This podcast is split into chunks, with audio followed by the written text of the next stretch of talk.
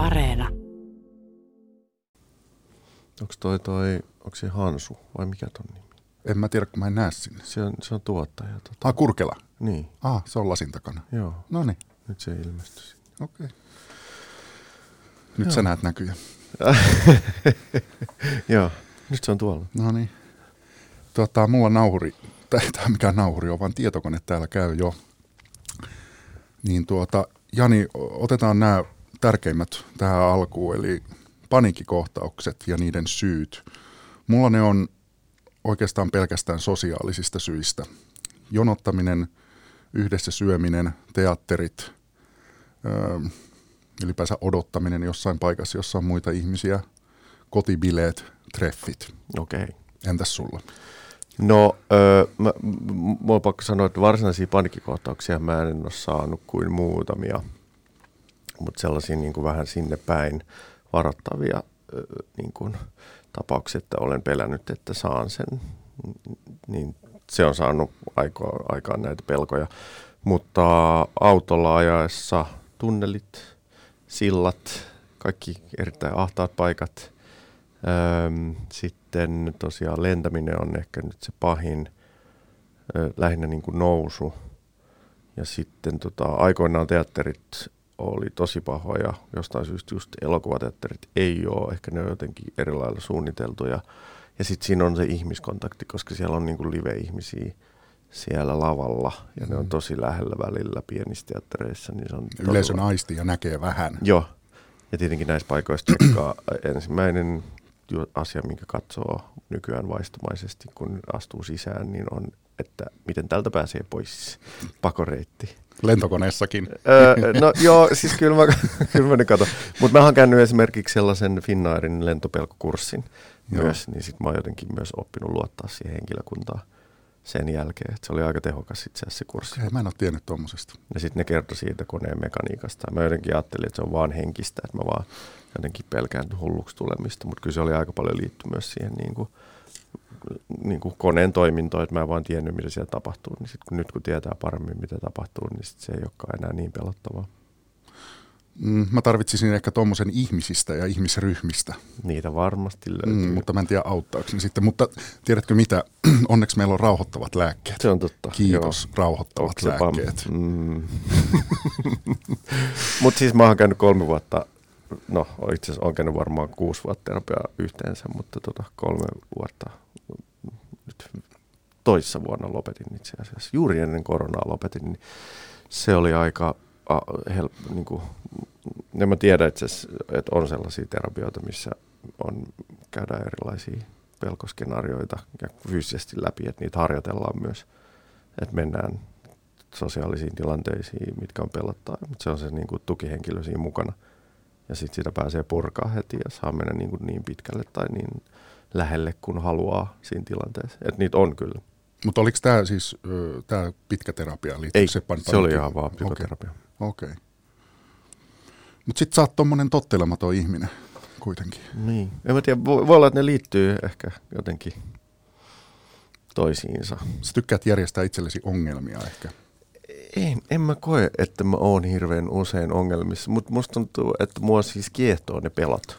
Mm. Ja mua niin kuin ärsyttää ne yli kaiken. Ja jossain vaiheessa, kun mua, mulla oli lentopelko tosi paha ja mä en niin kuin pystynyt lentämään ilman ystävän seuraa, eikä mulla ollut rahaa kauheasti maksaa sitä ystävää aina sinne mukaan, niin sitten mä tietenkin ymmärsin, että mä alitajuisesti kehitän syy, tekosyitä, miksi mä en lähde johonkin, mikä on mikä sitten lopulta niin kuin ärsyttää tosi paljon, että mä rajoitan mun elämääni, tai se pelko rajoittaa niin paljon mun elämää.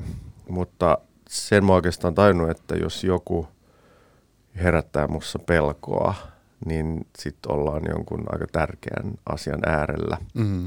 Että kyllä mä niin kun, että useinhan ihmiset tekee silleen, että ne ei, minäkin teen sitä varmasti, että ei edes taju, että pelottaa, vaan että nimenomaan keksii, keksii asioita tai syitä, että miksi ei tekisi jotain, niin kuin ikään kuin järkevältä kuulostavia syitä, miksi ei tehdä jotain, kun se tosiaalinen syy onkin ehkä pelko. Ja, ja tota, Mutta niitä on hyvä miettiä. Et mä oon miettinyt viime aikoina aika paljon esimerkiksi. Ja, no tämä itse asiassa, tämä menee suoraan asiaan. Tämä varmaan tota, tota, että kun mua kutsutaan myös rohkeaksi usein, tai mä kuulen sitä, ja mä en koe olevani kauhean rohkea, koska koen ja tiedän olevani pelkuri niin monessa tilanteessa, niin, niin tota, mä oon huomannut, että on niin hirveän helppo olla rohkea kritisoidessaan suuryrityksiä tai, tai kaukaisia poliitikkoja, joilla ei ole mitään päätäntävaltaa mun elämään. Niin, mutta sitten mä oon yrittänyt jotenkin sitä kritiikkiä tai sitä samaa ajatusta, että voisinko minä parantaa maailmaa myös niin kuin lähellä itseäni ja omassa elinpiirissäni ja ni, niissä niin kuin instituutioissa, jotka vaikuttaa mun elämään, niin kyllä, kyllähän mä huomaan, että ne pelottaa niin kuin silleen sata kertaa enemmän. Että jos mun elinkeino onkin vaarassa, niin just esimerkiksi, että tai esimerkiksi sitten ystäväpiirit, että kuinka hyvin pystyy puuttua vaikka nyt ystävien rasismiin, koska ystävät pystyy satuttaa sua ihan toisella tavalla. Ja näin on käynyt myös. Et mä oon aika paljon pohtinut näitä. Ja sitten nyt mulla on, sulla on tuossa pöydällä itse asiassa kirja Vihreän kullan kirous. Teemu Keskisarjan. Joka on tota, G.A. Serlakiuksen, onko se niinku elämänkerta? Joo, sen tyyppinen.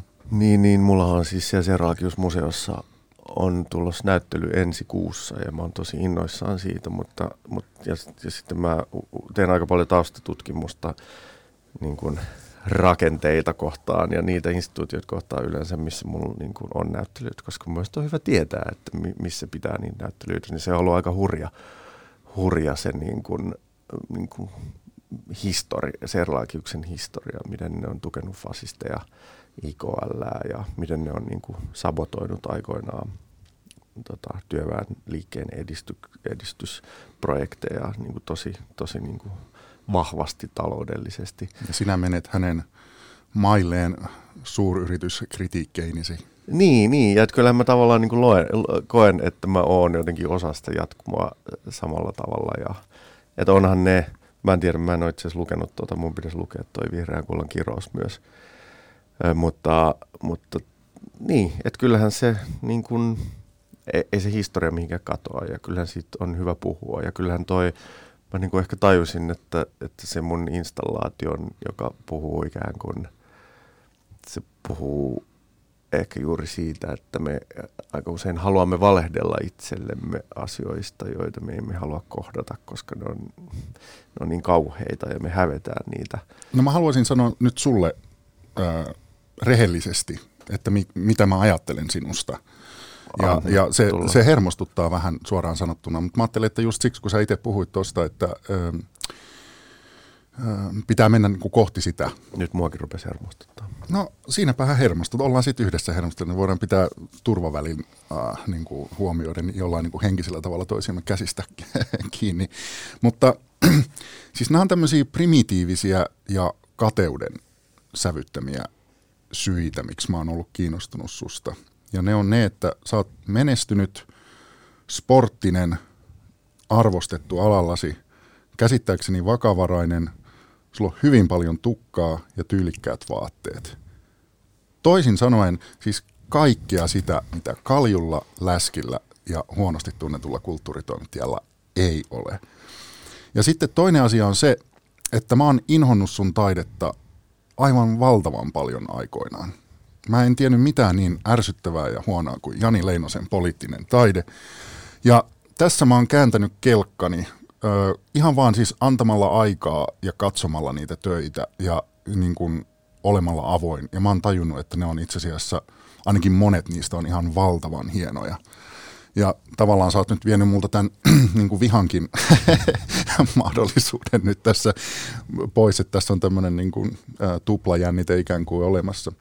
Mutta äh, tämä syy, nyt kun me tässä ollaan suunnilleen yhdeksässä minuutissa, niin tota, miksi mä oon pyytänyt sut tänne vieraaksi, on siis poliittinen taide ja taiteen poliittisuus, mutta siihen nimenomaan liittyy rohkeus. Ja, ja tota, mä haluaisin palata vuoteen 2015, jolloin sulla oli Tottelemattomuuskoulu-niminen näyttely. Mitä sä muuten piirrät paperille? Öö, siis täällä on tällainen pää, mikä tällainen smiley. Onko mulla niin tylsät jutut? Ei, kyllä mä pystyn kuuntelemaan ja piirtämään samaan okay. mä taiteilija. Okei, okay. mä haluan ton teoksen sitten. Saat, Okei, okay, kiva. Niin, siis vuonna 2015 sulla oli Tottelemattomuus niminen näyttely Kiasmassa. Kerroksä vielä siis sen näyttelyidiksen silloin? Äh, venaas vähän. Mm, siis idea oli varmasti jollain tavalla, koska koulun ideahan on, on tuottaa – yhteiskuntaan ihmisiä, jotka täyttää sen yhteiskunnan valtion tarpeita. Ja, ja tota, e, eli tavallaan koulun funktio ei ole luoda oikeastaan ihmisiä, jotka kyseenalaistaa tyhmiä asioita ja toimimattomia asioita, vaan päinvastoin niin kuin luoda ihmisiä, jotka niin kuin hyväksyy niin kuin, ainakin niin kuin valtaosan arvoista ja asioista ja, ja niin kuin, mitä meille täällä tapahtuu, niin Mm, se oli itse asiassa 2015 oli aika hurja aika, koska silloin juuri taisi Sipilän hallitus aloitti niin kuin toimintansa ja, ja se, se aika, aika syvästi osui varmaan siihen kohtaan, niin sen tottelemattomuuskoulun funktiohan on oli ja varmaan se syntyi vähän siitä yhteiskunnallisesta ilmapiiristä, o, o, oli siis ikään kuin opettaa asioita täysin toisenlaisesta näkökulmasta. Eli mun näkökulma on oikeastaan se, että, että minkälaista edistystä ei tapahdu, jos me ei olla kriittisiä niin kuin lähes kaikkia kohtaan.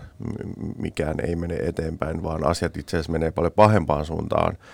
Fasismi leviää ja rasismi leviää ja chauvinismi leviää, jos, tota, jos me ikään kuin hyväksytään – hyväksytään ne niin kuin arvoina tai asioina ja juttuina, mitä voidaan. Niin, niin tämä koulu opetti siis toimintatapoja ja kriittisyyttä. Taidemuseossa.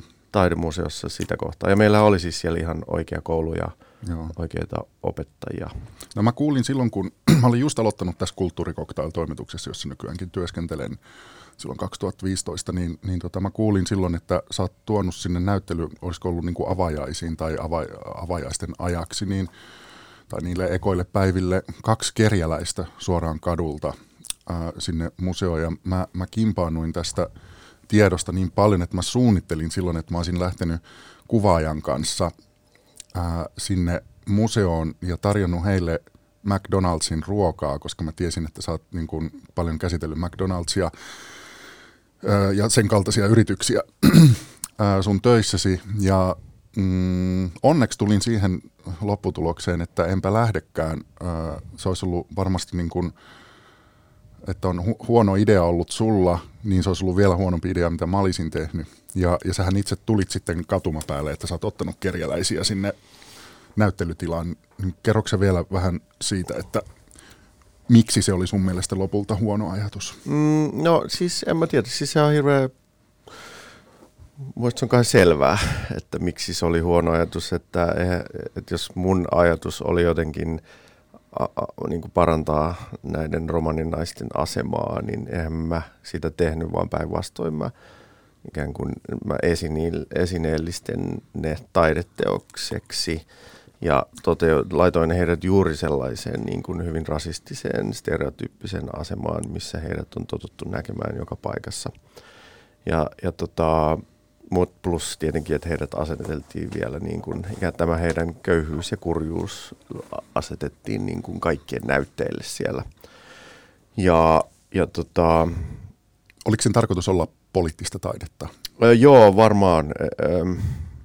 Mutta se oli ehkä sellainen, se, se oli sellainen moga, että kun mä kuulin siitä kritiikkiä, niin enhän mä ikään kuin pystynyt sitä silloin niin kuin hyväksymään, että kun mä ajattelin, että mun motiivit on puhtaat, niin, niin en minä voi tehdä mitään väärää. Ja moni varmaan ajattelee tolle edelleen, mutta, mutta mä en, koska ei, se tavallaan mä oon tajunnut, että se on ihan sama, mi- mihin sä pyrit.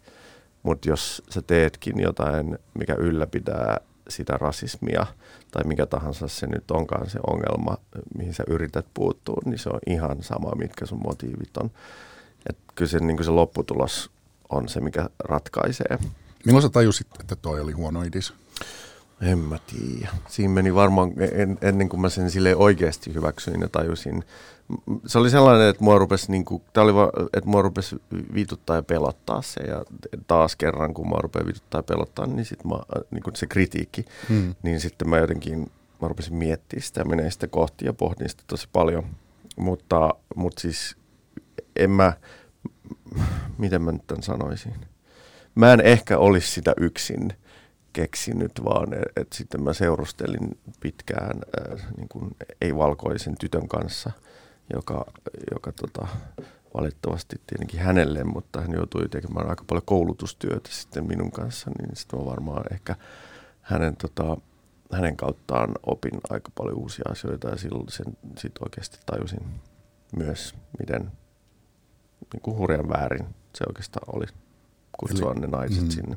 Poliittiseksi taiteeksi hyväksi eleeksi tarkoitettu kääntyikin rasistiseksi. Niin, ja tavallaan se oli niin kuin hyväksikäyttö, että mä ikään kuin hyväksikäytin heitä myös tehdäkseni omaa taidetta ja jotenkin ikään kuin vähän niin kuin nostaakseni itseäni mm. jonain hyvän tekijänä. Että se tavallaan toisti myös sitä valtarakennetta, että mikä on niin kuin erittäin vääristynyt, että mä oon sellainen valkoinen pelastaja, joka, joka sitten niin kuin tulee ja näyttää, niin kuin, että katsokaa, nyt täällä on tätä rasismia, vaikka e-, ei se ei sitä tarvitse kenellekään mm. näyttää, tai ehkä sitä tarvitsee valkoisille ihmisille, jotka ei sitä koskaan koe eikä näe, mutta ei ainakaan tolla tavalla, mutta kyllä niin kuin suurin osa ihmisistä, erityisesti ne, jotka sitä kokee, niin kyllä ne sen tietää, että se on olemassa. Ei sitä tarvitse jotenkin niin kuin toisintaa taiteessa, että se tulisi näkyväksi. Mä en silloin lukenut enkä kuulu mistään kritiikkiä muuta kuin lähinnä niin kuin mulla itellä tuli siitä vaan, että on, onpa kömpelö veto. Mä en ajatellut sitä varsinaisesti rasistiseksi, mutta nyt, nyt kun mietin sitä, niin mä mietin sitä, että mahtoiko johtua se, että, että mä en ainakaan julkisesti en, en huomannut mitään kritiikkiä tästä, on se, että sä oot niin kuin hyvien asioiden puolella, että jos se taiteilija olisi ollut oikeistolaisista mielipiteistään tunnettu ja tuonut kaksi kerjäläistä museoon, niin se olisi ollut paljon pahempi juttu. Kenties. Hyvin mahdollista. En tiedä. Siis kyllä mä Facebookissa mä Sie, se oli varmaan kanssa ainoa paikka, tai sosiaalisessa mediassa oli oikeastaan sitä kritiikki. Hesarin toimittaja oli liikuttunut tästä teoksesta, mikä oli myös jotenkin... Liikuttavaa. Joo, myös vähän, en mä tiedä, vähän noloa, mutta... Mutta en mä tiedä, eihän ne ole siis helppoja asioita, että olemme aika ignorantteja, niin. kaikki me ihmiset, monille asioille. Mitä poliittinen taide tarkoittaa sulle?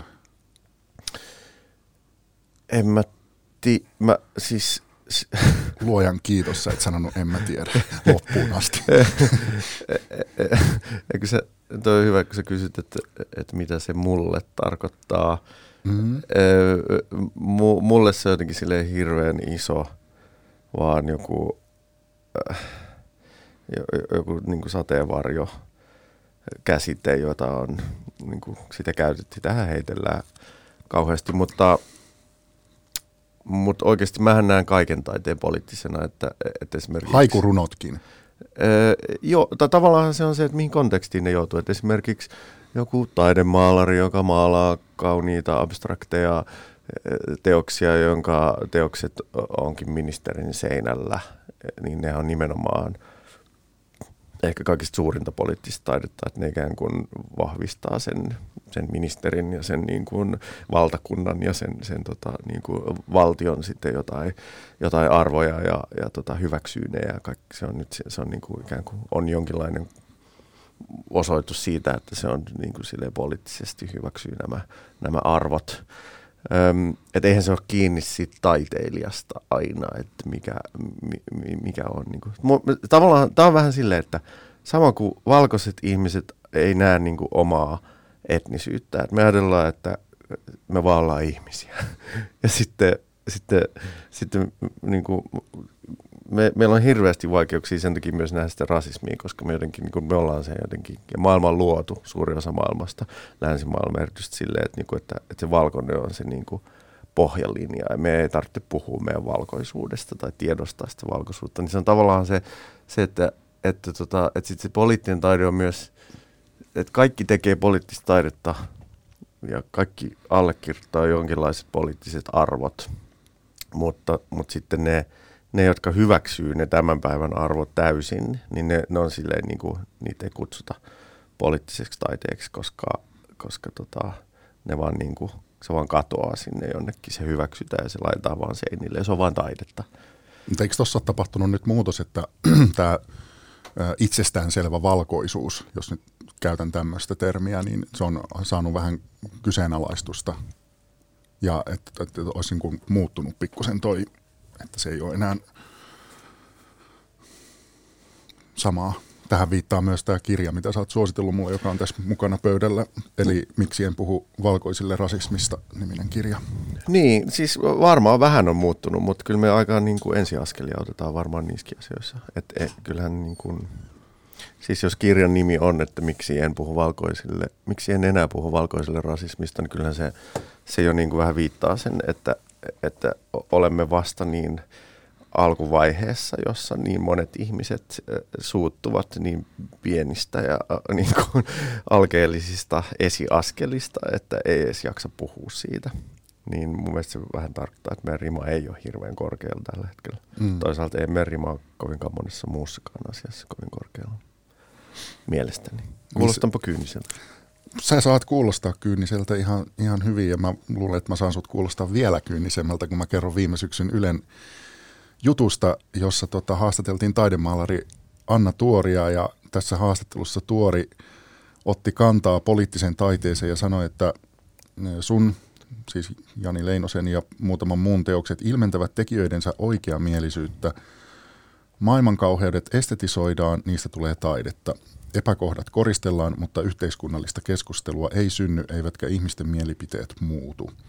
Ja lisäksi Tuori sanoi siinä, että jos taiteessa käsitellään pelkästään yhteisiä huolenaiheita, meillä on vain samat teepaidat hyvän puolesta pahaa vastaan. Se tuntuu pikemminkin identiteettipolitiikalta. On van, vah, vanha tapa vahvistaa ryhmää yhteisellä vihollisella. Iso ongelma on se, että vihollisen hakemisesta tulee itse tarkoituksellista. Sitaatti kiinni. Ja Jani, se sanoi taas tästä tehdystä jatko, tässä te, tästä tehdystä jatkojutussa, että, että Anna Tuorin puhe kalskahti sun korvaan äärioikeistolaiselta ja perussuomalaiselta. Onko edelleen samaa mieltä? No äh, siis äh, siellä oli muutamia sellaisia taikasanoja vaan, mitkä tota, soitti minun kellojani, mitkä vei vähän sitä siihen suuntaan, mutta esimerkiksi, toi, toi, esimerkiksi tuo identipolitiikka on sellainen, niin kuin, että Identiteettipolitiikka. Se, niin, Joo. että se on siis sellainen niin kuin, äh, amerikkalaisen äh, ehkä nyt en käytä äärioikeistoa, vaikka oikeasti ehkä voisi käyttää äärioikeistoa. Kai Trumpi voi sanoa niin kuin äärioikeistoksi, mutta mm. ikään kuin se on heidän tällainen niin kuin dissaussana tasa-arvovaatimuksille. Tarviiko välittää? Niin kuin pointti on se, että mitä sitten vaikka Tuorin tietyt sanat olisi kalskahtanut äärioikeistolaisilta ja perussuomalaisilta, niin mitä sitten? Ei, siis, ei, en, siis tämä koko juttu oli tosi omituinen. Mä en ollut lukenut sitä juttua, sitten, oliko se, onko se Yle? Se oli oh, Yle, Ylen oh. toimittaja soittaa, että hei, että nyt Anna Tuori on sanonut tällaisia juttuja. Sitten okei, okay, että en tiedä mitä, että voitko lähettää mulle sen, niin luen sitten ja mm. Katon, että onko jotain, mitä voin kommentoida. Ja no sitten siellä oli muutama kiinnostava lause, mutta se kokonaisuudessaan se nyt oli varmaan aika pitkä haastelu. Ja ehkä se kuulosti myös siltä, että ne oli irrotettu ehkä kontekstista. Mutta mä, mä myös sanoin tämän siinä haastattelussa, joka oli varmaan – en mä tiedä. 45 minuuttia puhuttiin puhelimessa, josta päätyi ehkä kaksi-kolme lausetta. Se on tyypillistä, että, että irrotetaan aika isosta kokonaisuudesta niin. tilan puutteen takia. Et eihän mä tiedä, mikä tämä Anna niin kuin isompi story ollut, mutta tavallaan mulla se jotenkin yhdistyi vähän siihen, että et, että, no just, että kun on tällainen niin kuin sanonta, että, että etuoikeutetuille tasa-arvo tuntuu sorrolta, e, Eli hirveän moni niin kuin mitä se tarkoittaa? Niin, niin, no siis, että mitään ei saa sanoa enää. Ja siellä oli aika paljon vähän sellaisia niin kuin samanlaisia niin kuin lauserakenteita Annalle, että monta kertaa sanottiin se, että mitään ei saa enää sanoa, kun joku suuttuu tai jotain. Mä, niin kuin, mä en tiedä, mitä tapahtuu. Että se on ikään kuin, mä en tiedä, onko tämä keskustelukulttuurinen ongelma vai onko tämä nimenomaan, liittyykö tämä tähän – tähän juttuun, että ihmiset on niin, niin kuin herkkiä, että miksi Reni Lod esimerkiksi ei enää halua puhua valkoisille rasismista, koska aina kun siitä ruvetaan puhumaan, niin sitten, sitten valkoiset ihmiset suuttuu ja, ja uhriutuu ja, ja, ja niin kuin, rupeaa käyttämään niin kuin kaikkia mahdollisia keinoja niin kuin jotenkin niin kuin hyökätä sitä, sitä ihmistä kohtaan. Niin, niin jotenkin tästä Anna Tuorin jutusta tuli vaan vähän sellainen fiilis, että nyt niin kuin aika erittäin hyvässä asemassa oleva valkoinen nainen niin kuin valittaa siitä, että vihdoinkin joistain asioista niin kuin saa puhua – ja vihdoinkin niin kuin uhrit tulee esiin ja vihdoinkin ei-valkoiset suomalaiset pääsee niin kuin kertoa niiden kokemuksistaan. Niin, niin, öö, niin ehkä mun vastaus liittyy aika paljon tähän näin, että ei se tota, niin, mutta mut siis mä mietin pitkään, että vastaaks mä tähän vai ei, ja mä en ajatellut, että se on mitenkään hirveän niin kuin, mun mielestä se juttu ei ollut mitenkään skandaalimainen. Mä ajattelin, että mä ihan normaalisti vaan kommentoin sitä. E, e, en mä ollut mitenkään vihanen. En mä usko, että anna oli vihanen. Mä ajattelin, että ehkä tämä nyt aloittaa sitten jonkun mm. keskustelun. Mm. Varmaan siinä oli harvinaista se, että taiteilija arvostelee Suomessa toisen taiteilijan taidetta. Niin. Se ei siihen me ei olla totuttu. Siis, niin, kuin. niin Anna. Ei, mutta mä taas näen, että se on niinku tämä keskustelu. Eikö se mm. ole keskustelu? Ihan taiteilijat keskustelee Juuri keskenään. näin, pitäisi ainakin. Niin. no minkälainen... Mutta, okay, niin. mutta tämä Anna juttu on kiinnostava, koska sehän ei ole varma, se viittaa aina niinku tyyliin siihen 2015 Kiasman näyttelyyn. Mä en tiedä, onko se nähnyt mitään multa sen jälkeen. Mm. Ja, ja mä itsekin myönnän, että siis, ja, ja siinä jutussakin myönnän, että syyllistyn täysin siihen, että, että, että niinku nostetaan. Et, no esimerkiksi, tämä oli niinku kiasmassa tämä rasistinen tempaukseni oli niin kuin jotain, mikä, mitä ei todellakaan olisi pitänyt tehdä. Ja ei, ei se on niin kuin, ei se vie asioita mitenkään eteenpäin ja se ehkä kohahduttaa ja se, se niin kuin, ei se aloita mitään keskustelua. Mm, mm, niin, että siellä oli paljon hyviäkin juttuja. Sä kokenut, että sä oot pystynyt vaikuttamaan sun taiteella ihmisiin, muuttamaan mielipiteitä? Hyvä huokaus. Siis varmasti. Mä ehkä niin kuin nuoren oli hirveän kunnianhimoinen ja ajattelin, että, että saadaan joku vallankumous aikaiseksi. Ja, ja sitten kun ne, ne taiteen saavat vaikutukset on hirveän vaikea mitata millään tavalla, ellei tekisi jotain mielipidemittauksia tai jotain tällaista. Ja, ja onhan siinä aina se vaara, että sä saarnaat sitten niille, ketkä on samaa mieltä. Niin mutta sitten oikeastaan sen tottelemattomuus Lee Andersonin oppitunnilla olin ja opin sellaisen asian, että kyllä se on kuitenkin tärkeä olla osa jotain liikettä ja puhua niistä asioista ja viedä niitä asioita tasa-arvoa ja olla sortoa vastaan, niin kuin vaikka et sä näekään, että sä saat silleen niin kuin lakiuudistuksia sormia napsauttamalla, vaan että sä näet sitten vasta niin kuin pitkässä juoksussa 20 vuoden aikana esimerkiksi, että, niin kuin, että mitä on tapahtunut ja oot, pystyn, oot ollut mukana viemässä sitä oikeaan suuntaan.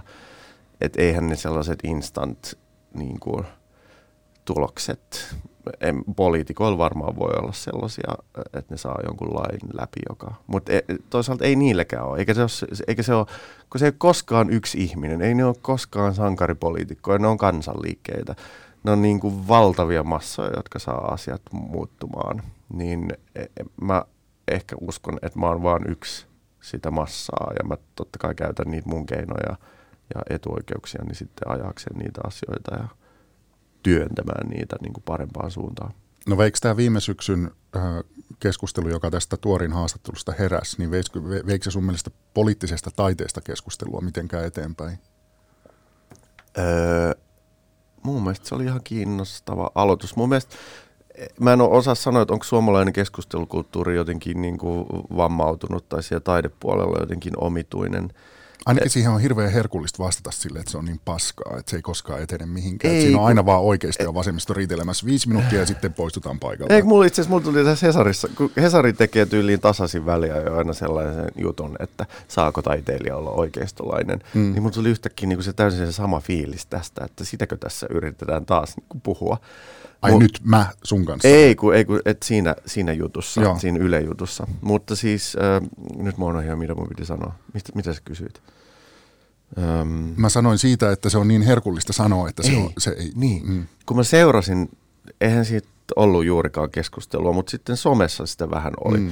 Niin mä, mä harvoin käyn Facebookissa nykyään, kun se on niin ahistava paikka, tai oli ainakin silloin 2015, en ole käynyt paljon sen jälkeen, mutta se on hämmästyttävän niin kuin, että kaikki kokee, että ne suututtaa jotain. Jos joku yhtään sanoo jotain niin kuin päinvastasta takaisin, argumentoi oman mielipiteensä asiallisesti, mutta se on jotenkin niin kuin täysin erilainen näkökulma, niin sitten että joo, anteeksi, että en halunnut suututtaa ketään. Mm. En mä ollut vihanen kenellekään, en mä Anna Tuorille vihanen. Mielestäni se oli niin kuin ihan, mä olisin mielellään lähtenyt sen kanssa jatkaakin tätä keskustelua. Mitä sä olisit halunnut jatkaa? Mistä sä olisit halunnut jatkaa? Oh, siis en mä tiedä varmaan näitä asioita. Mielestäni olisi ollut ihan kiva tietää, mitä se oikeasti ajattelee.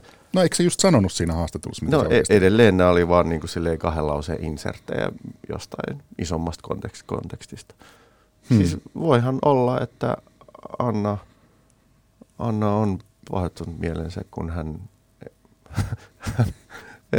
okay, mä, mä, mä jotenkin vaan, en mä, tää nyt on vähän tulkintaa, mutta mä aistin siinä vähän samaa ongelmaa kuin tuossa joulukuisessa teatterikorkeakoulun tapauksessa, kun Suomen Kuvalehti kertoi siitä, oh, että, että, että, että tota, siellä on ilmapiiri ollut aika karse, että, että on tietynlainen kovaääninen oikeamielisten porukka, joka vaatii tekemään ää, näytelmiä todella nyt tälleen kärjistettynä, mutta ilmastonmuutoksesta ja tämmöisistä niin kuin yleisesti hyväksytyistä vasemmistolaisista teemoista. Et tota, mm. Niin, joo, siis joo, mä oon täysin samaa mieltä. Et se on, mu, niin kuin, mulle tuli sellainen olo, että etuoikeutettu ihminen valittaa, että jostain. Parasta, siis mä, joku vitun kokki, anteeksi mä kirjoitin. Ei mitään. Tota, viime viikolla jossain naistenlehden palstalla valitti sitä. Iso juttu oli vielä. Pääsi kertoa kaiken jutun, kaikki jutut. Joku Harri, Harri jotain. Mm. En mä muista. Mutta niin, siinä valitti vielä, että hän ei enää mitään saa sanoa. Ja hän sai niin kuin palstatilaa monta, monta sivullista iso, isossa niin kuin lehdessä. Mm. Niin tajuaako ne ihmiset, että minkälainen niin kuin etuoikeus niillä on, että ne saa jostain isosta lehdestä, mitä mun lukee niin kuin satoja tuhansia ihmisiä, niin kuin monta sivua tilaa puhua niiden omista asioista ja sitten samalla ne valittaa, että mitään ei saa sanoa. Niin, se, siinä on varmaan semmoinen kyllä tietynlainen harha, että on varmaan joitain asioita, joista ei oikein saa sanoa, että et niistä saa sanoa, mutta saa varautua siihen, että tulee pikkusen turpaa. Et se mitä mä ajattelin itse siitä teatterikorkeakoulun tapauksesta ö, oli se, että se tuntuu mun mielestä ikävältä, että se on selkeästi aiheuttanut joissa opiskelijoissa semmoista oikeasti kipsaantumista, että, että kun on kokenut, että on halunnut tehdä jotain vähän eri tavalla kuin muut, niin, niin siellä on ollut kova ääninen jengi sanomassa, että ei, toi ei käy. Niin ja niin. se on mun mielestä väärin. Et siinä mielessä mä ymmärrän sen, mitä ei saa enää sanoa tyyppisen ajattelun, mutta totta kai tajuan yhtä lailla tuon, mitä sä sanot, että tota, valkoinen keski-ikäinen ukko saa kuitenkin niin kuin palstatilaa aika paljon niin kuin just sanoa niitä asioita. Ja jos siitä nyt joku, usein joku hermostuu, niin sitten hermostuu ja ei sitä tarvitse ja mä, elämää pilata sitten. Ja, ja tämän, mä rakastan siis somea. Silloin kun mä olin koulussa. Mutta just niin, sanoit, että sä vihaat sitä, tai että sä, sä et enää viihdy siellä. Että niin, sä... sitä Facebookia mä, mutta siis Instagramia, no okay. Instagram itse asiassa ainoa, siellä jaetaan noita meemejä ja kaikkea kivoja. Mut, mut silloin, Mikä se on kiinnostaa meemeissä? En mä tiedä, väline vaan jotenkin niin kuin, paremmin kuin hienoimmat taideteokset saa, niin pystyy kiteyttämään jotain sellaista niin, kuin niin olennaista tästä hetkestä, että se vaan niin kuin saa sut silleen hykertelemään, että on niin hieno. Mutta t- tänään juuri itse asiassa äsken, kun olin junassa tänään, niin oli sellainen meemi, mä en muista, siinä oli joku populaarikulttuurihahmo, joka silleen, jostain Star Trekistä taisi olla vielä, se oli silleen hassun näköisen sanoi, että se on kysymysmerkkinä, oli se, että cancel culture or – consequence culture.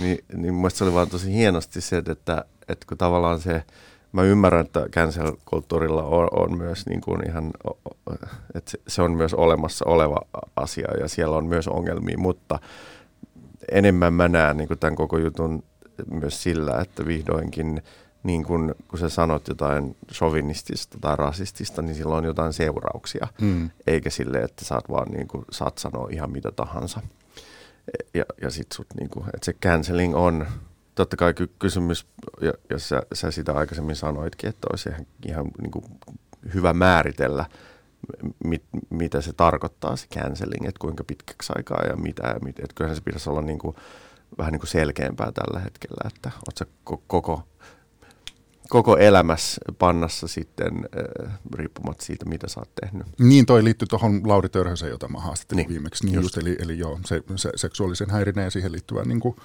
että minkälaisen rangaistuksen niistä teoista niin kuin julkisuudessa saa, mutta se on vähän, no palataan Joo. niihin teemoihin vähän myöhemmin. Mutta saaks mä, saat niin. tämän Tää- kerran. Joo, kun tämä oli siis äh, näistä kouluista, kun puhutaan, mm. niin mä eilen siis tajusin, kun me hetki pieni puhuttiin puhelimessa, niin mä rupesin miettimään sitä, että kun taidekouluistahan sanotaan sitä, että, että, että se on niin, tai taide on niin jotenkin kova ala, että hirveä harva niin kuin kuvataideakatemiastakin niin kuin sit oikeasti päätyy. Että se on mm. vain pieni prosentti, joka päätyy sitten taiteilijoiksi. Ja te- teidänkin se on varmaan sama. Mutta mä niin kuin ensimmäistä kertaa rupesin miettimään sitä, että kun jotenkin siitä on tehty sellainen niin kuin yksilön ongelma, että ne ei vaan niin kuin kestä sitä, ne ei ole vaan lahjakkaita tai jotain, että on liikaa taiteilijoita. Mutta kuinka paljon on niitä ihmisiä, jo, jo, jotka, että ne koulut vaan on ollut niin traumatisoivia, että ne ei vaan halua jatkaa sillä alalla. Että ne on nähnyt, mitä se on ja mitä järkyttävää se toiminta on jo siellä koulussa, mitä mäkin esimerkiksi Kuvataideakatemiana aikana, mä oon valmistunut jo joskus 2002, niin tota, olihan se aika hurjaa touhua erityisesti niitä niin kuin naisopiskelijoita kohtaan. Millaista se oli? No, et, et, no kyllä siellä oli niin härskiä läppää henkilökunnan puolelta ja halverausta ja lähentelyä ja äh, niin kuin sovinistisia vitsejä ja ikään kuin painostettiin vähän silleen, no tyyliin niin kuin, että näytät tissiin, niin saat noita materiaaleja tuolta meidän niin kuin, Oikeesti. Joo, että se niin kuin, sävyhän oli vähän sellainen. Plus siellä oli sitten opettajia, jotka kyllähän ne, kyllähän ne harrasti seksiä oppilaiden kanssa ja, ja olen kuullut myös, että osat tilanteet meni aika silleen niin kuin, mä, en- mä en tiedä siis seksuaalisesta häirinnästä, mutta ainakin niin kuin häirinnän puolelle ne, ne meni ne suhteet sitten. Mutta nehän, ja, mut, se oli myös tosi toksinen, sitä sanaa käytetään paljon se niin kuin koko kulttuuri, että esimerkiksi siellä oli niin paljon, että sehän vähän niin kuin kannustettiin nuoria oppilaita melkein tuhoamaan itsensä alkoholilla, että jos jollain selkeästi oli ongelma, niin ei siihen, ei siihen puututtu tai ei sitä lähetetty hoitoon tai terapiaan, vaan enemmänkin silleen, että jes, jes, että sä oot kova doka, että sä oot niin kuin kunnon taiteilija. Että jotenkin, että kyllähän siellä kannustettiin sellaisen elämään, joka oli aika niin kuin tuhoava. Ja mun mielestä ne niin kuin Siis me ollaan nyt 2000-luvun alussa. 2000-luvun alussa. Joo. Joo. Millä tavalla sitä niin kuin kannustettiin siis? No ehkä just silleen, että, että, että tosiaan ei, ei sitä paheksuttu mitenkään tai ei sitä ajateltu, että se on mikään ongelma, vaan päinvastoin. e- Että se oli enemmänkin silleen, että, että, että jotenkin se nähtiin positiivisena asiana, että jollain oli mielenterveysongelmia ja, ja tota, alkoholiongelma ja jotenkin, että siitä saa sitten ammennettua enemmän taidetta tai parempaa taidetta sen Niin. sijaan, että Mm. se ihminen pitäisi, niin kuin, että sen pitäisi jotenkin puuttua ja että häntä, häntä pitäisi niin kuin, tukea ja ehkä niin kuin, tiedät tämmöisiä tapauksia? öö, joo, joo. Okei, miten ne voi nykyään? No en, en mä, ei, ei varmaan hirveän hyvin moni. Ja aika harvahan siellä on. Kyllä mä siis tiedän myös ihmisiä, jotka on siis lopettanut.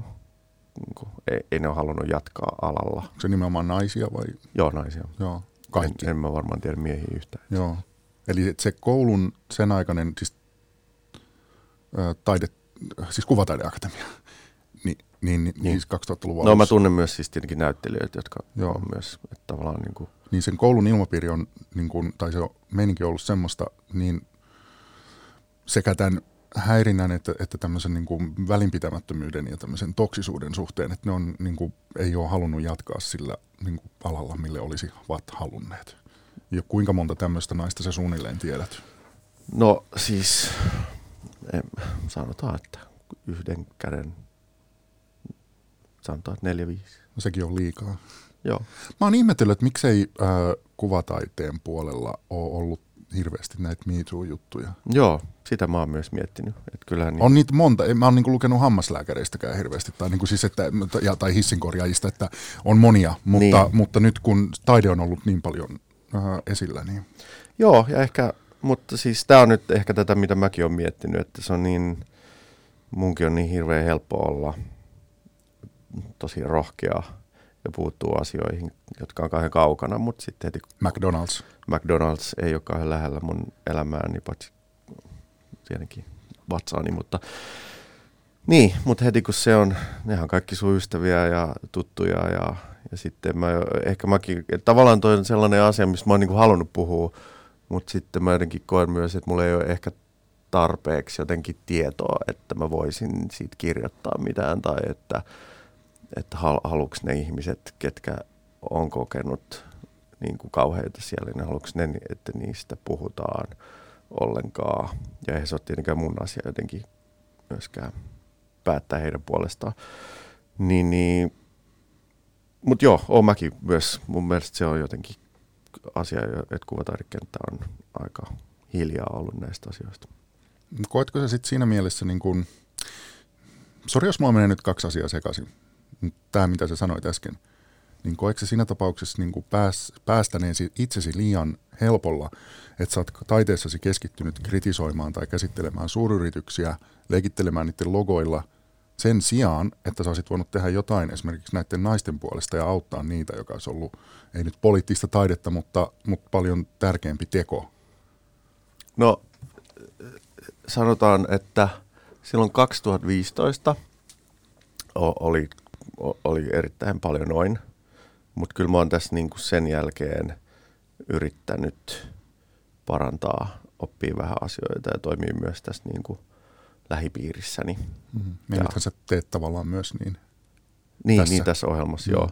Mutta oma, siis, ja se on tosi vaikeaa, esimerkiksi omien ystävien niin kuin rasismiin puuttuminen on tosi hankalaa, koska, koska, ja mä oon sitä tehnyt, ja on ollut enemmän tapauksia, joissa en ole puuttunut, ja on kaduttanut, että en ole puuttunut, mutta sitten kun olen puuttunut, niin on niin kuin useampi ihmisiä, jotka on halunnut katkaista ystävyyssuhteet sen takia, että heille jopa kahden kesken, kun sanoo, että, että toi oli nyt sopimatonta, mitä sä sanoit eilen siellä, siellä illallisella, niin jotenkin he taas tähän kirjaan viitaen. Mihin kirjaan? Tähän, tähän, tähän tota, Jonka nimeä on muuten hirveän hankala muistaa ulkoa. Miksi en enää Eddo puhu? Lodrin kirjaan miksi en enää puhu valkoisille rasismista? Että, että jopa minä valkoinen ihminen puhuessani valkoisille ystäville, niin ne niin kuin suuttuu ja on niin hauraita se niiden ja mä tietenkin tunnen aika, että nämä ystävät on niin sanotusti kokevat olevansa aika liberaaleja ja oikeamielisiä. Ja sitten ikään kuin se... Kunnes heitä arvostelee. Niin, ja sitten ikään kuin se rasismi on niin paha kirosana, että jos heitä syytetään siitä, niin se jotenkin ei vaan sovi siihen identiteettiin. Ja se on ihan, se on jotenkin, se, se on jo syy katkaista ystävyyssuhteet. Näin on käynyt sulle siis? Joo. Mitä sä ajattelet siitä? No, öö, mä oon tietenkin hyvässä asemassa, että mä, mä, mä, en, mä en koe sitä rasismia, mutta on, on, onhan se niin kuin sydäntä särkevää, että ne kostaa tällä tavalla. Mutta mä jotenkin ajattelen sitä sen niin kuin, vähän niin kuin sen, että koska tässä kirjassa puhutaan erityisesti niin kuin rakenteellisesta rasismista, että se on ikään kuin se rakenne, joka kostaa sulle. Että ne ihmiset on ikään kuin opetettu tällaiseen niin kuin toimintamalliin, että ei se ole ikään kuin – mä yritän olla ottamatta sitä henkilökohtaisesti, mutta totta kai kun ne on sun rakkaita ystäviä ja rakkaita ystäviä ei ole liikaa, niin se on tosi, se koskee, koskettaa ja satuttaa tietenkin tosi paljon. Kumman sä koet ö, mahdottomammaksi yrittää kääntää näiden sun entisten ystävien ö, näkökannat ja maailmankuvan vai se, että sä pystyisit oikeasti auttamaan niitä naisia, jotka on silloin Kuvataideakatemiassa sun opiskeluaikana kärsineet hyvin paljon ja luopuneet mahdollisesti urastaankin niiden kokemusten takia? En mä tiedä, onko nämä jotenkin niin kuin, sanoit se vai?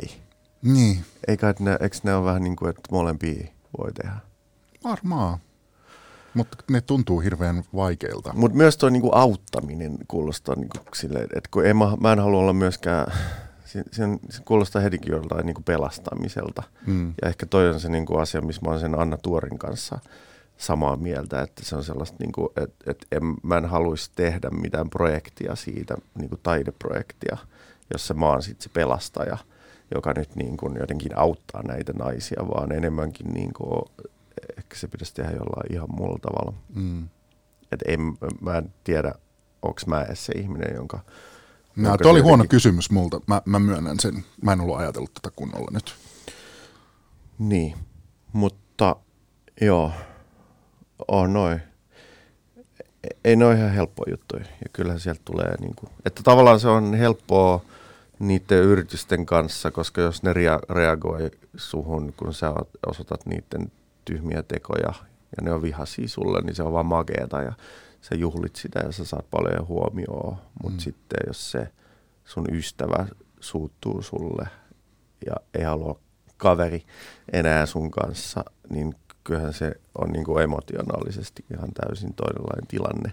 Ja tietenkin se, miten mä ainakin niin kuin va- valitettavasti tai onneksi reagoin siihen, että tietenkin mä rupean yrittää keksiä keinoja, että miten mä voisin olla vielä kohteliaampi, kun mä kerron nämä asiat, että voiko mä sanoa ne jotenkin silleen, että se nyt ei suutu tai ne no, ei Silloin se muuttuu passiivis-aggressiiviseksi helposti. Eikö, eikö silleen, että niin, joo. Ja sitten myös totta kai sitä miettiä, että kannattaako mun nyt, kannattaako, jaksaako mä tänään puuttua tähän asiaan. Mua kävi myös, palaan siihen Anna Tuorin haastatteluun, kävi mielessä nyt vielä, kun mä oon kuunnellut sua tässä, että kun sä oot nyt aika pitkään niitä suuryrityksiä härnännyt ja tehnyt tota, Ivaa niiden kustannuksella. Ja sitten mä jotenkin liitän myös ton, mm, sen tuorin haastattelun herättämän keskustelun jotenkin, jotenkin tyypillisesti ehkä jäi vähän kesken. Mulla kävi mielessä, että onko tämä niinku poliittinen taito tullut jotenkin tiensä päähän? Mm. Etkö ei mitään tunnu niinku uutta enää tapahtuvan tai syntyvän? En mä tiedä. Kyllä mä koen löytyväni uusi juttu koko ajan. Mutta siis on se sillä tavalla, että tavallaan se somehan on, mä rakastan sitä somea ja niitä meemejä ja niin, niin kuin kaikkea sitä niin kuin vloggaamista ja bloggaamista, koska niin kuin, siellä on niin paljon sitä keskustelua, mitä mä oon kaivannut ja ikään kuin vähemmistöt pääsee ääneen – ihan niin kuin sillä tavalla, miten niin kuin koskaan ei ole aikaisemmin päässyt. Ja mä löydän sieltä niin kuin joka päivä sellaisia juttuja, e, että mä oon vaan tosi niin kuin fiiliksissä tyyli just vaikka tuosta niin junan matkalta, että löytyy sellaisia uusia hienoja jotain feministimeemejä, jotka vaan silleen saa ajattelee asioita toisen, ihan niin kuin täysin toisesta näkökulmasta. Sitten mä seivailen niitä sieltä aina välillä. Et, et, et silloin kun mä, 2002 kun mä opiskelin, niin eihän, eihän silloin ollut mitään tällaista. Ja se, se kun me haettiin, ha, hakattiin rumpua, että saadaan huomiota ei hirveän hyville poliittisille analyyseille silloin kaksikymppisinä, niin e, eihän ollut, ei ollut, oli niin kuin portinvartijat, oli Yle ja oli Hesari ja muutama hassu muu lehti, joiden kautta sitten sain jotenkinlaista keskustelua aikaiseksi, mutta nythän se on niin kuin räjähtänyt se poliittinen keskustelu. Ja mä rakastan sitä, koska se on niin arkipäiväistynyt ja varsinkin nuoret, mulla on paljon kummilapsia esimerkiksi, ne on, herra Jumala, ne on niin, kuin niin fiksuja ja ne on, niin kuin, ne on todella kartalla kaikista asioista, sukupuoli-identiteetistä, seksuaalisuuteen ja, ja niin kuin tasa-arvosta ja, ja rasismin vastaisesta toiminnasta. Ja ne on silleen niin kuin, todella niin kuin silleen high thinkers näissä asioissa jo tällä hetkellä ja ne on vasta 20. Mä rakastan sitä, kuinka kriittisiä nykynuoret on se on mun mielestä niin kuin parasta, mitä on tapahtunut todella pitkään aikaa. Ja, ja siinä mielessä mun mielestä se, että vaikkapa Teakissa ne kysyy päivittäin niitä miksi-kysymyksiä heitä mm. opettavilta opettajilta on ihan helvetin oikein niille opettajille. Siis todellakin. Se tekisi mun mielestä vaan hyvää. Mä toivoisin, että siis tietenkin mun on helppo nyt sanoa tässä, että mullekin tekisi hyvää, että niitä kysyttäisiin enemmän. Sitten kun mä joudun vastaamaan, niin, niin mulla alkaa tulla oikeasti aika hiki, mutta se tekee hyvää. Joo. Eikä ne vastaukset ole helppoja ja välillä voi kestää pitkäänkin ennen kuin ne keksii ne vastaukset. Niin ja tuossa mä myös haluaisin niin armoa sille vastaajalle, että, että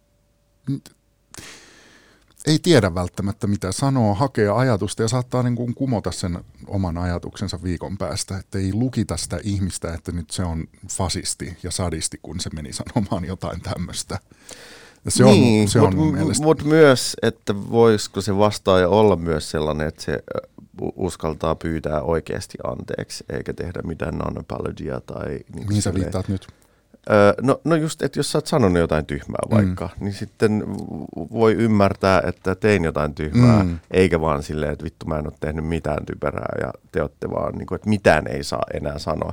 Koska se mitään, hän, mitään ei saa enää sanoa, niin sehän viittaa nimenomaan siihen, että sä et, sä et oikeasti, et, et sä halua keskustella mistään ja sä et välttämättä ole kauhean niin kuin halukas tarkastelemaan myöskään sun omaa toimintaasi kriittisesti. Ei siellä välttämättä löydy mitään, mutta on, on se silti hyvä vähän tsekkailla itseään. Mä haluaisin ö, sut hetkeksi vielä tarkastelemaan itseäsi kriittisesti, koska sä sanoit siinä Anna Tuorin haastattelusta tehdyssä jatkojutussa, että poliittinen taide ei ole suosittua, koska sitä ei ole helppoa myydä.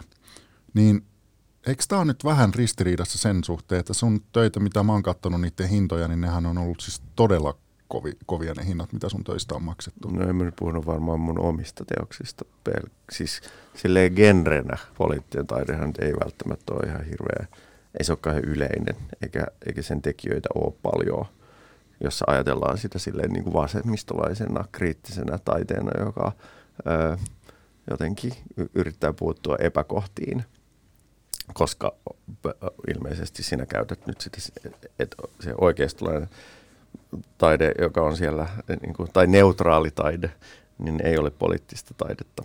Onko sun mielestä kaikki taide siis poliittista? Joo, joo, kyllä. Mutta sitten siis mikä on tämä poliittinen taide, mitä sä tarkoitat tässä, että se ei ole suosittua? No ilmeisesti tässä kontekstissa siinä puhutaan juuri sellaisesta aika niin kuin suorasta poliittisesta aktivismista ja että puhutaan asioista suoraan eikä metaforien kautta. Toisaalta mä en kyllä, siis mun on pakko sanoa, että 90 prosenttia asioista, mitä mä teen, niin eihän ne ole niin kuin erityisen, erityisen poliittisia. Et mähän rakastan siis veistää mun studiolla mun veistoksia ja mä olin just polttelemassa niitä tuolla noin.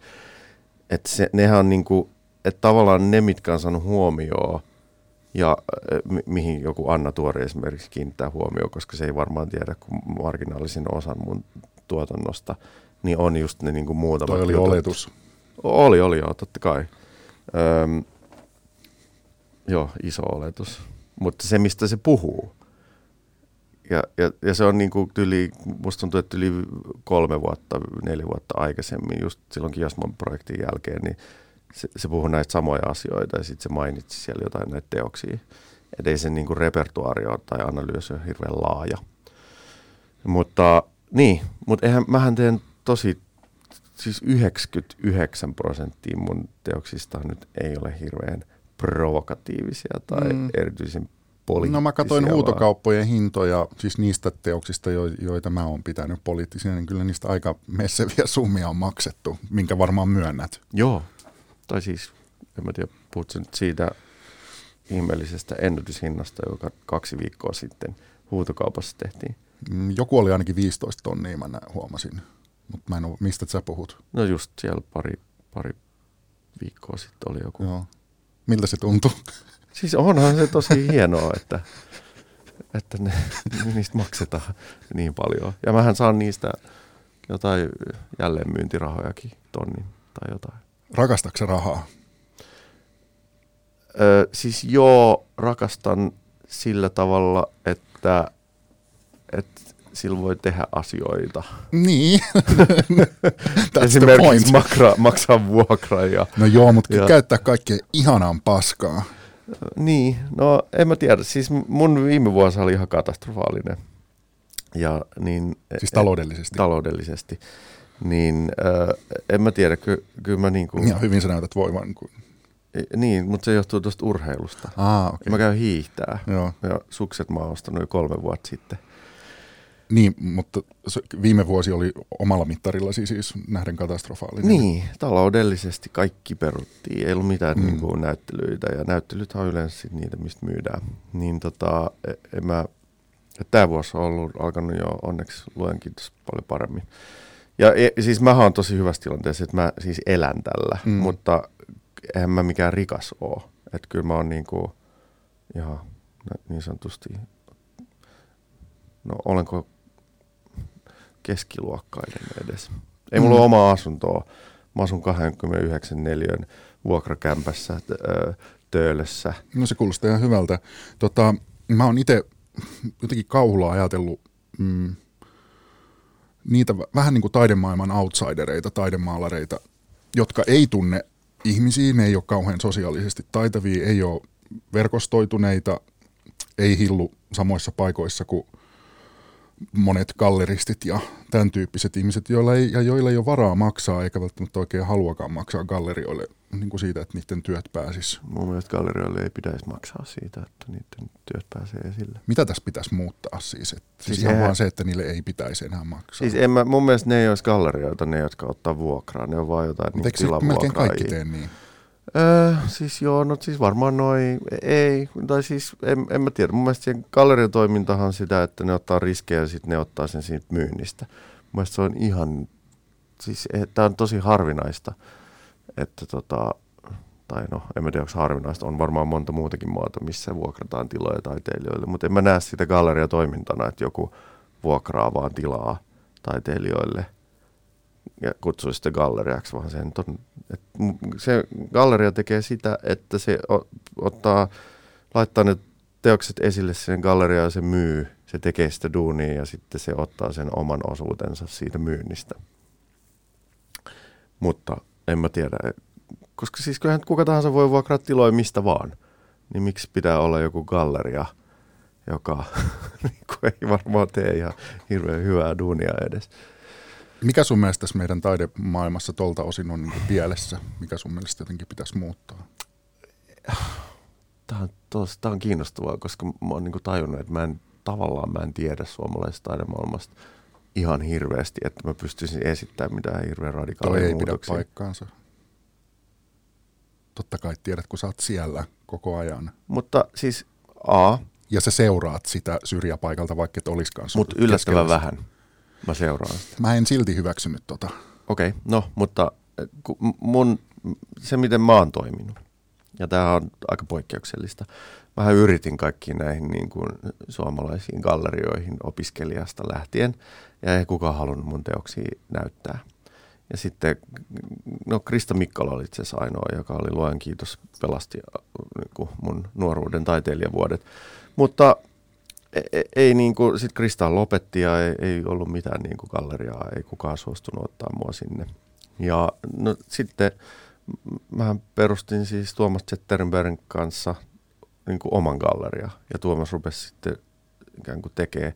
Mä tein sille, mä valitin sille kaikista asioista, niin kuin mitkä on huonoja suomalaisessa galleriakentässä ja sitten se sanoi, että hei, että hänhän voi ruveta galleristiksi ja tehdä asiat sille hyvin – ja, ja tietenkin ne, no, esimerkiksi normi niin kuin erittäin monessa suomalaisessa galleriassa on tyyliin 40 taiteilijaa siellä listalla. Eihän ne pysty palvelemaan niitä taiteilijoita. Jos sä lasket edes, jos, että olisi kiva varmaan, että taiteilijoilla olisi kerran kahdessa vuodessa ainakin näyttely. E, ei mene ihan matikka silleen, että jos on 40 taiteilijaa, että voisi olla kerran kahdessa vuodessa. Osa saa tosi paljon enemmän huomioon, osa saa paljon vähemmän. Nehän myy niitä teoksia, mitkä mitkä sitten niiden mielestä myy. Ja ne kaikki muut on silleen vaan siellä jotenkin nimenä listalla. Niin, e, e, niin että en mä päässyt mihinkään. Et mun oli pakko niin kuin, perustaa oma galleria. Ja sehän on se, mistä mä saan sitten niin tuloja tällä hetkellä. Onko noissa gallerioissa jotenkin sillä, että taiteilijat on ikään kuin, vähän niin kuin pakotettu tekemään vain tietyille gallerioille töitä että ne ei saa myydä ikään kuin muu, muualle kuin sille tietylle. Se vähän riippuu sopimuksesta. Joo. Että Mitä jos... sä ajattelet siitä, jos näin on? Öö, siis mä, mä, meillä on Tuomaksen kanssa Suomessa, se olisi tosi outoa, että mä rupesin Suomessa tekemään jonkun muun gallerian kanssa, koska mä teen niin Tuomaksen kanssa duunia, niin se on tosi selkeä se eksklusiviteetti. Öö, Mutta kyllä mä voin sitten ulkomaisten gallerioiden kanssa tehdä ihan niin paljon duunia kuin lystää. M- mutta en mä tiedä, siis jos ei ne, tai, ne, ne galleriat tee duunia sun eteen, niin mun mielestä taiteilijalla pitää olla vapaus tehdä niin, kuin, niin paljon kenen tahansa kanssa niin kuin työtä kuin vaan haluaa. Et se on vähän silleen niin kuin molemminpuolinen. Että eihän ne voi mun mielestä, se olisi tosi moraalitonta blokata jotain tilaisuuksia sen takia, että ne nyt sattuu olemaan siellä gallerian listoilla. Jos mm. ei ne tyyli myy mitään tai jos ne myy liian vähän.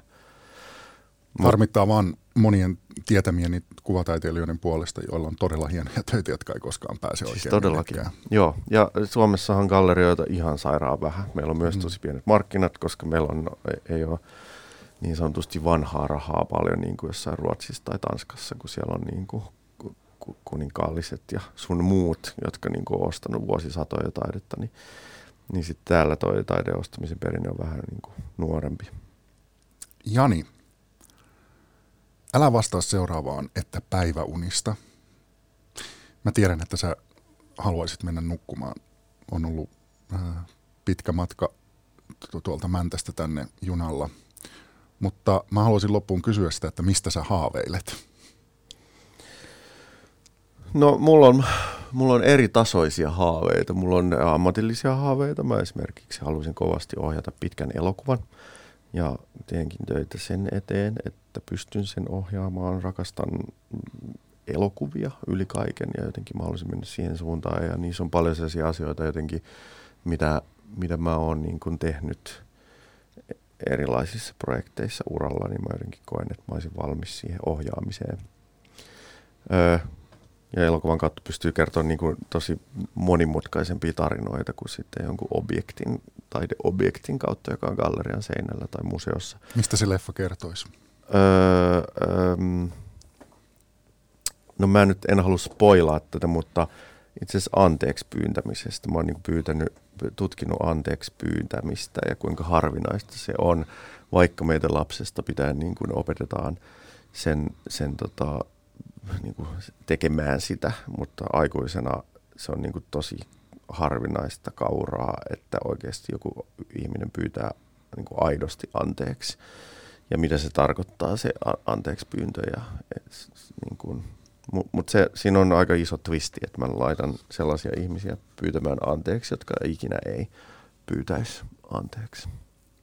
Onko se hyvä anteeksi pyytäjä? No ei, mä, mä en ole varma. Mä oon mä oon opetellut sitä myös, niin kuin, ehkä toi on lähtenyt myös vähän, vähän niin kuin noista projekteista, kritiikistä, mitä mä oon saanut, niin ehkä se tutkiminen on lähtenyt myös vähän niin kuin liittyen niihin ja nimenomaan niin kuin oman anteeksi pyytämisen kautta, koska se on aika vaikeaa. Ja, ja tota, totta kai, jotta sä pystyt pyytämään anteeksi, niin sun pitää myöntää jo, että sä oot tehnyt jotain väärin, ja että sun pitää olla myös empaattinen sitä toista ihmistä kohtaan ja tajuta, että sitä on sattunut. Niin se, se on jo aika iso askel silleen. Mutta esimerkiksi poliitikothan on tosi huonoja pyytää anteeksi, kun vallankäyttäjät on lähtökohtaisesti aika, aika niin kuin ei anteeksi pyytäväistä sorttia. Mutta se olisi kiinnostavaa. Mun mielestä siis yhteiskunta olisi tosi paljon hienompi, jos ihmiset jotenkin, mä en taju mitä siinä menetetään myöskään. Toi on hyvä kysymys. Pyydetään anteeksi. Ja sitten on tosi paljon, PR-toimistolla on sellaisia niin kuin formaatteja, tai niin kuin minimoi haitat, että jos joku on tehnyt jotain tyhmää, niin sitten siellä on ne non-apologit on ensin ja sitten on sellaiset epämääräiset apologit tai anteeksi pyynnöt. Ja se on sellainen niin kuin asteikko, mikä, mikä sitten se kaikista harvinaisin on se sellainen niin kuin myöntäminen ja aito anteeksi pyyntö, joka on siis oikeasti, se on ihan niin kuin Afrikan tähti. Mitä se tarkoittaa? Vaikea löytää. Tai ehkä se voi olla, että se, mutta se, tai siis on jotain tosi harvinaista. Mä en koe, että mulla on nyt mitään anteeksi pyydettävää sulta, mutta mä haluaisin sanoa Jani Leinonen, että kiitos todella paljon tästä keskustelusta. Kiitos. Hyvistä ajatuksista, joita sanoit. Kiitos paljon.